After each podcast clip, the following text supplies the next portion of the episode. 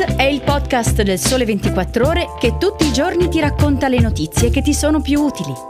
Su tutte le piattaforme gratuite e sul sito del Sole ventiquattro Ore.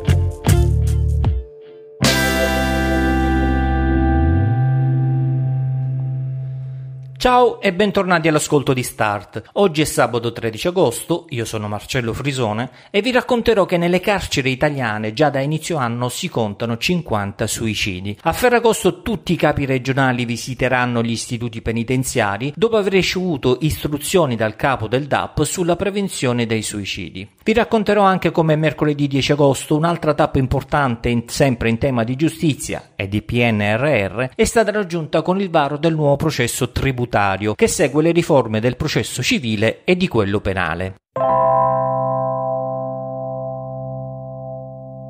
Portare vicinanza alla popolazione detenuta e riconoscenza al personale in servizio. Con questo obiettivo i vertici dell'amministrazione penitenziaria visiteranno anche il giorno di Ferragosto i carceri che proprio d'estate vivono il loro momento più difficile, con il caldo che peggiora croniche criticità. Un messaggio importante in un momento in cui è drammaticamente in aumento il numero dei suicidi in carcere, già cinquanta al dieci agosto. Una sconfitta per tutti noi ogni volta. Ogni suicidio ci interroga, ha più volte detto il capo del D A P, Carlo Renoldi. Il capo del dipartimento che amministra tutte le carceri italiane ha qualche giorno fa trasmesso ai direttori dei penitenziari una circolare per favorire, attraverso interventi continui, la prevenzione dal rischio suicidi. L'obiettivo è quello di rinnovare, anche con il coinvolgimento delle autorità sanitarie locali, gli strumenti di intervento e le modalità per prevenire questo drammatico fenomeno che in questi mesi sta registrando un sensibile incremento rispetto allo stesso periodo dello scorso anno. Nella circolare sono poi definite alcune linee di intervento da attuare in ogni istituto, chiamato anche a verificare lo stato dei piani regionali e locali di prevenzione e la loro conformità rispetto al piano nazionale per la prevenzione dei suicidi. Saranno gli staff multidisciplinari, composti da direttore, comandante, educatore, medico e psicologo, a svolgere in ogni istituto l'analisi congiunta delle situazioni a rischio per far emergere i cosiddetti eventi sentinella, cioè quei fatti indicativi della condizione di marcato disagio del detenuto che possono essere intercettati da tutti i componenti dell'amministrazione penitenziaria e rivelare il rischio di un successivo possibile gesto estremo. Il capo del D A P invita poi i provveditori a garantire una particolare attenzione alla formazione specifica del personale attraverso cicli di incontri a livello centrale e locale destinati a tutti gli attori del processo di presa in carico delle persone detenute.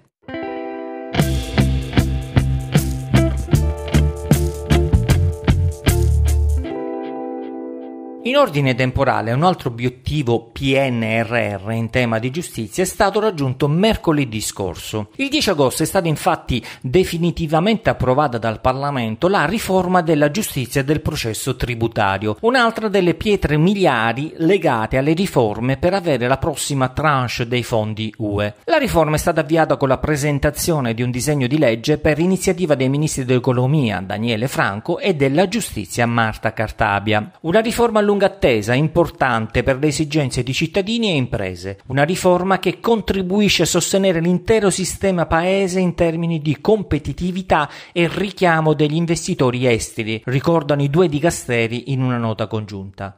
Ma cosa cambia nei fatti? Non ci saranno più giudici tributari onorari, ma cinquecentosettantasei giudici tributari specializzati, reclutati tramite concorso per esami, mentre cento degli attuali giudici togati, cinquanta provenienti dalla magistratura ordinaria e cinquanta dalle altre magistrature, potranno trasferirsi definitivamente e a tempo pieno nella giurisdizione tributaria speciale. Sul piano processuale, le controversie di modico valore vengono devolute a un giudice monocratico. Si rafforza così la conciliazione giudiziale e viene poi definitivamente superato il divieto di prova testimoniale.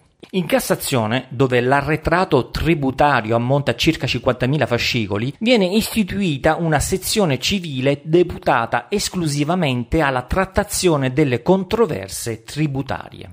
La definitiva professionalizzazione della magistratura tributaria comporta anche un rafforzamento dell'organo di autogoverno dei giudici tributari, presso il quale nasce l'ufficio ispettivo e l'ufficio del massimario nazionale, così come vengono potenziate le strutture centrali e territoriali del M E F che si occuperanno della gestione amministrativa delle nuove corti tributarie.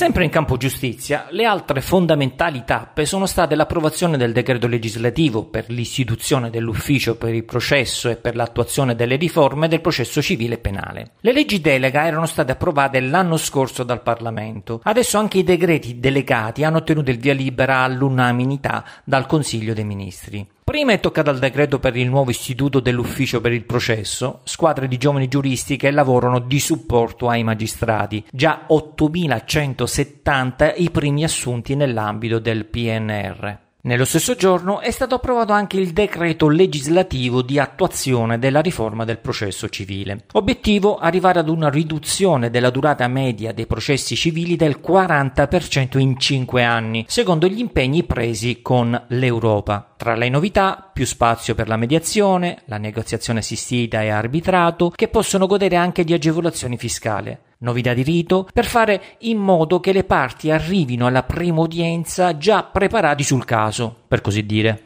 E poi molti interventi sul tema della violenza di genere, all'insegna di una sempre maggiore collaborazione e condivisione tra magistrato civile e penale. E poi ancora si prevede la nascita di un tribunale unico per le persone, le famiglie e i minori, che valorizzi le specificità del tribunale dei minorenni, per accorpare procedimenti spesso sparsi tra uffici diversi. A inizio agosto è stato approvato all'unanimità dal Consiglio dei Ministri anche lo schema di decreto legislativo di attuazione della legge delega di riforma del processo processo penale e sulla giustizia riparativa. Un solo decreto, novantanove articoli, quattrocentocinquanta pagine di relazione, trasmessi nei giorni scorsi alle commissioni parlamentari per i pareri di competenza. Pareri non vincolanti da dare entro sessanta giorni. Poi il governo farà le sue valutazioni prima dell'ultimo passaggio in Consiglio dei Ministri. La riforma prevede interventi sulla procedura penale, sul sistema sanzionatorio e in materia di giustizia riparativa. Una riforma per rispondere al bisogno costituzionale di garantire garantire la ragionevole durata del processo e rispettare l'impegno preso con l'Europa di ridurre del venticinque per cento entro il duemilaventisei la durata media del processo penale. Al momento l'Italia ha il triste primato di paese nell'area del Consiglio d'Europa con più condanne per irragionevole durata dei processi, milleduecentodue condanne dal millenovecentocinquantanove, data di avvio di attività della Corte di Strasburgo. Al secondo posto la Turchia, doppiata con seicentootto. Gli interventi processuali attraversano l'intero processo penale nelle sue diverse fasi, dalle indagini preliminari al dibattimento, ai riti alternativi, ai giudizi di impugnazione fino all'esecuzione penale. Forte spinta anche sulla digitalizzazione e sul processo penale telematico. Si valorizza poi la funzione deflattiva dei riti alternativi. Patteggiamento, rito abbreviato, immediato e messa alla prova, mentre aumentano i filtri per i ricorsi di appello. Tra gli interventi sul sistema sanzionatorio, volti a diversificare e rendere più effettive e tempestive le pene, anche quelli sulle pene pecuniarie,